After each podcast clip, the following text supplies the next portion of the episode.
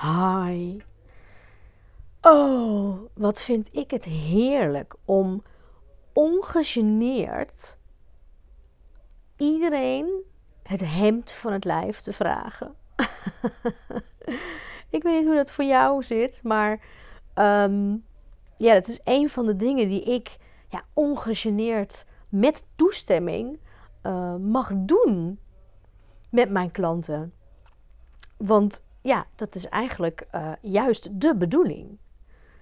Ik ben trouwens heel benieuwd hoe dat voor jou is. Heb jij ook iets wat jij ongegeneerd ja, kunt doen in jouw werk?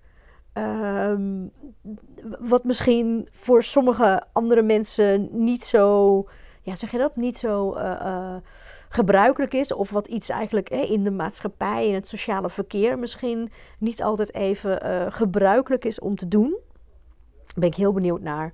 Um, welkom trouwens in uh, de podcast No Guts, No Story. De podcast over genadeloos jezelf zijn en laten zien met alles uh, wat je bent en wat je doet. Uh, of dat nu met je bedrijf is, of dat nu gewoon in het leven is.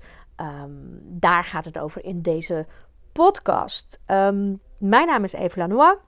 Ik ben eigenaar van Bohemian met de pen en ik help vrouwelijke ondernemers bij het vinden en het vertellen van hun uh, onderscheidende persoonlijke ondernemersverhaal. En om dat in de wereld te zetten en daarmee hun klanten te bereiken. Daarnaast uh, schrijf ik ook eigen werk, spoken word. Ik werk aan een nieuw boek uh, momenteel, mijn eerste roman. En um, wat ik ook doe is, uh, ik maak boeken, levensverhaalboeken met particulieren. En ja, ook daar kan ik ongegeneerd een van mijn, ja, ik zou zeggen, persoonlijke eigenschappen, maar die tegelijk eigenlijk een, een, een talent is uh, van mij. Maar die, die kan ik daar helemaal ongegeneerd inzetten. En daar wil ik je even iets over vertellen vandaag. Um, en het, het, um, het grappige is, waarom ik het ook wil delen, is dat um, ik heb het eerder gehad hè, over al die elementen van hoe vind je nou die rode draad van jouw onderscheidende verhaal. Hè? Het verhaal van wie ben je en wat doe je en hoe koppel je dat nou op een goede manier aan elkaar, zodat jij ja, eruit springt als ondernemer, zodat je kunt laten zien en vertellen wat jou nou anders, anders maakt dan de rest. Nou, en één van die elementen, ik heb het er al eens eerder over gehad en misschien heb ik het er later nog wel eens een keertje, uh, nog een keer uitgebreider over, maar één van die dingen is, um, ja, wie was jij als kind? Um, het is echt heel leuk om daar echt eens in te duiken. En bij mij springen er twee dingen heel erg uit die ik als kind altijd kreeg te horen. Oh ja, en dat is eigenlijk hè, wie was jij als kind, maar vooral ook welke uh, kritiek kreeg jij als kind te horen op, nou ja, op, op wie je was, wie je bent. En waarschijnlijk denk je nu meteen aan iets. En denk je, ah, oh ja, shit, dat krijg ik altijd te horen. En dat krijg ik soms nog wel eens te horen. En waarschijnlijk is dat iets waarvan je eigenlijk voelt van ja, maar het is gewoon helemaal wie ik ben. Het is gewoon onderdeel van wie ik ben. En waarom is het nou eigenlijk zo, ja, zo eh, fout? Ik bedoel, ja, ik vind het helemaal niet fout. Maar waarom uh, krijg je daar nou altijd misschien maar weer kritiek op? En um, ik, heb, ik geef altijd twee, nou, de, de, de, twee dingen die er bij mij dus uitspringen zijn, zijn um, één, dat ik een heel nieuwsgierig aagje ben dat is ondertussen dus een behoorlijk talent van mij. Um, zal, ik je zo uitleggen. Um, en een andere is, uh, vroeger stond er op mijn uh, rapporten op de lagere school echt elke keer, en wij kregen volgens mij drie, vier keer per jaar wel een rapport. Um, ik denk drie keer. Ik had altijd goede punten. Ik deed altijd mijn best. Ik kon met iedereen overweg. Ik had vriendjes, vriendinnetjes. Uh, ik werkte samen met mensen. Ging allemaal hartstikke goed. En toch stond er altijd hetzelfde punt van kritiek op mijn rapport. Namelijk, Eve babbelt nogal veel. Ja, hoor je hem? nou, daar ken ik me natuurlijk helemaal niet in. Nee, ja, nee, dat is dus gewoon zo. En ik heb dus als kind dat ook altijd kreeg ik dat te horen. En ik heb, bedoel, ja, ik, heb, ik kom uit België. Ik heb echt op een, een beetje ouderwetse klassieke ja, uh, katholieke school gezeten. Ik moest echt stil zitten. Ik moest met de armen gekruist over elkaar zitten, rechtop zitten. Dat was in mijn tijd de manier waarop ik uh, uh, moest zitten en, en je moest stil zijn. Ik bedoel, ik moest mijn vinger opsteken. En dan maar hopen dat uh, de leraar um, mij de kans gaf om mijn vraag te stellen om bijvoorbeeld naar het toilet te gaan. Echt, hoe anders is dat tegenwoordig? En hoe anders is dat vooral ook in Nederland? Um, maar goed, ik kreeg dus altijd te horen, even babbelt nogal veel. En dat is dus altijd een soort kritiek op mij geweest.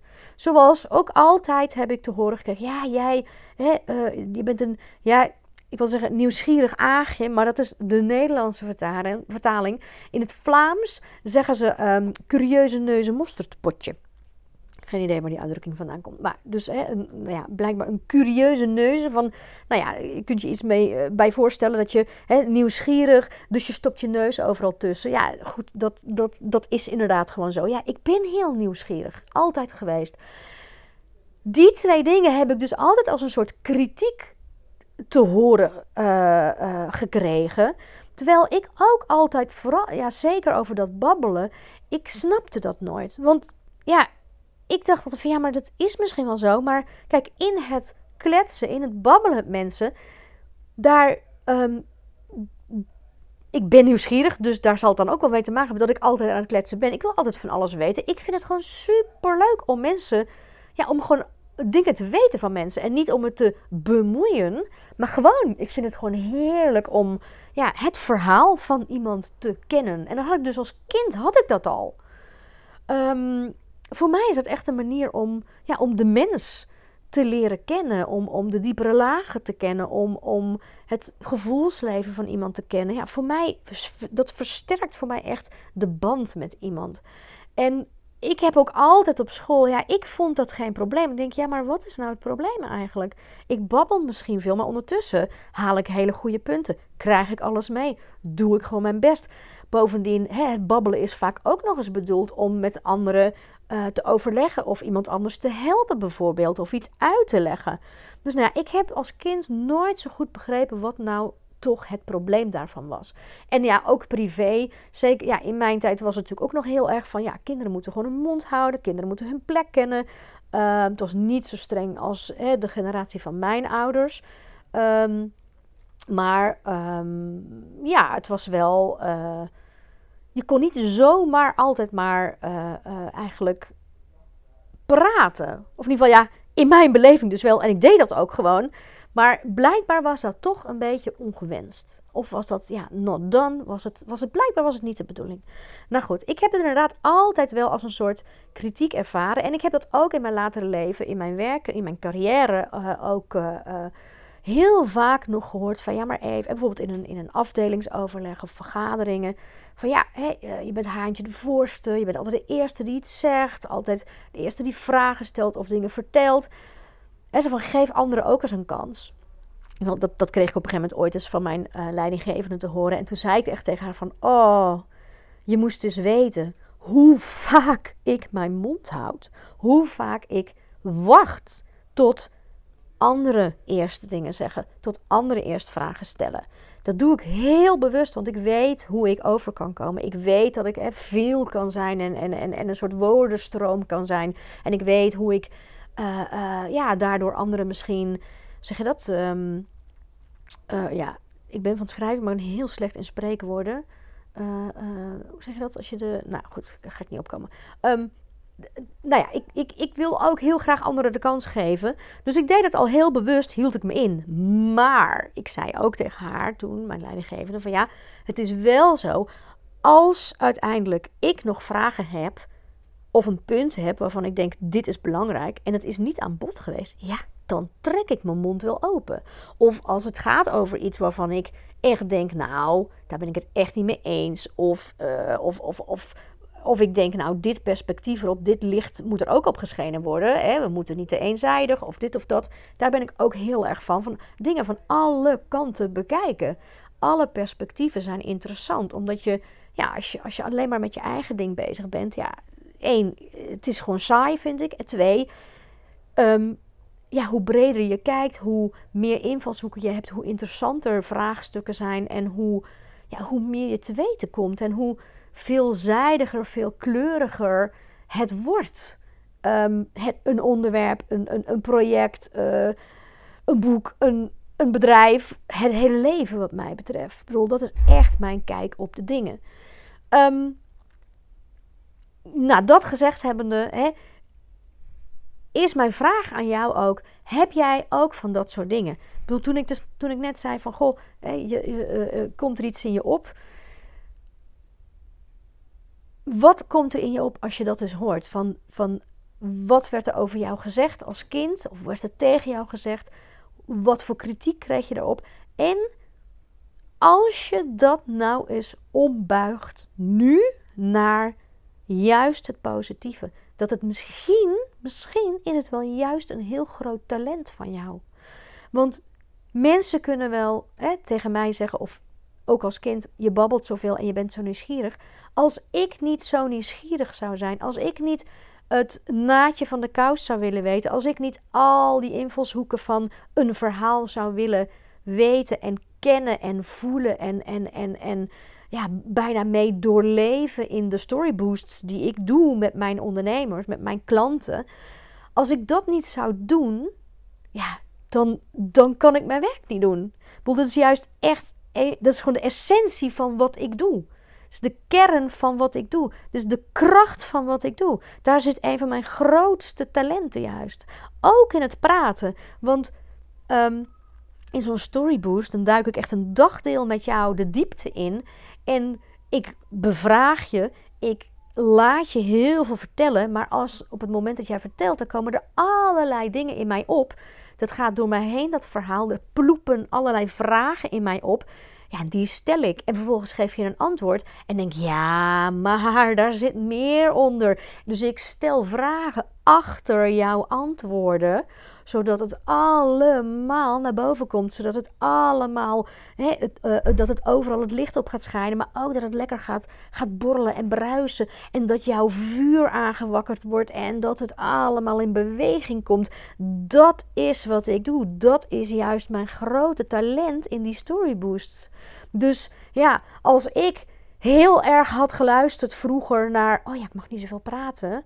Ik moet me altijd in gaan houden. Ik mag nooit, bij wijze van spreken, als ik heel stil was geworden, of als ik echt dat nooit meer had gedaan, zo nieuwsgierig geweest, ja, dan, was ik, dan had ik nu niet gestaan waar ik nu sta. Dus ik ben heel benieuwd bij jou. Wat roept het bij jou op? Wat, wat zijn de dingen waar jij kritiek op kreeg en hoe zet jij die nu juist in als jouw talent eigenlijk voor jouw klanten, met jouw klanten? voor jouw bedrijf. Ik ben heel nieuwsgierig. ja, sorry. Ik ben dus heel nieuwsgierig naar ja, wat het is voor jou. Dus nou ja, ik zou het super tof vinden als je het, als je het wilt delen hier in een, in een post, uh, als reactie op de post. Uh, als je me mailt, hartstikke leuk. Want wat zijn die dingen? Wat, wat zijn die dingen van kritiek die jij als kind al kreeg en misschien nu nog, die jij gewoon, die, die, die misschien wel je grootste talenten zijn, die je grootste krachten zijn in wat jij doet met jouw bedrijf. Ga dat eens doen. Ga ze op die manier beschijnen. Ga die kritiek eens omdraaien. Ombuigen naar wat het juist is als jouw talent. Nou, echt, ik hoop dat je daar echt wat uithaalt. En nou ja, ik, ik, ik merk bijvoorbeeld, ik ga er gewoon helemaal van aan. Want ik, ik gisteren, um, om een voorbeeld te geven, ik mijn schoonmoeder is uh, eh, 80 jaar geworden en uh, gisteren uh, vierden we haar feestje. Het was een beetje uitgesteld door nog corona in het najaar. En normaal is zij, in, zij is in november jarig. En um, nu hebben we het gewoon half mei kunnen vieren. Ja, in een, in een, ergens op een locatie, in een prachtige tuin, in het groen, met heel veel zon. En nou, dat, dat was al een soort cadeautje. Dat hè, iemand, ik herken dat, want ik ben in december jarig. Dus het is ook altijd zo van, ik kan nooit buiten vieren. En nu kon ze prachtig haar verjaardag buiten vieren. En we hebben ehm, eh, ehm, haar uh, dochter, dus mijn schoonzus. Um, en en uh, mijn vriend hadden een idee van: Goh, wat kunnen we nou voor leuks bedenken voor zo'n 80ste verjaardag? En we hebben bedacht om een soort podcast te maken. Om iedereen, dus alle familieleden, maar ook alle genodigden, Ehm, ook zelfs de mensen die uiteindelijk niet konden komen, die ga ik allemaal nog bellen en spreken. Die ga ik dus allemaal ehm, bevragen met mijn uh, curieuze neus en mosterdpotje uh, talent. Ga ik die, of, en ik heb dus al een deel gedaan. Het was super leuk gisteren. Ik bedoel, oké, ik heb niet een heel ontspannen feestje gehad van dat ik achterover kon leunen en lekker in de zon zitten. Het was een soort half uh, werk, maar dat was helemaal oké.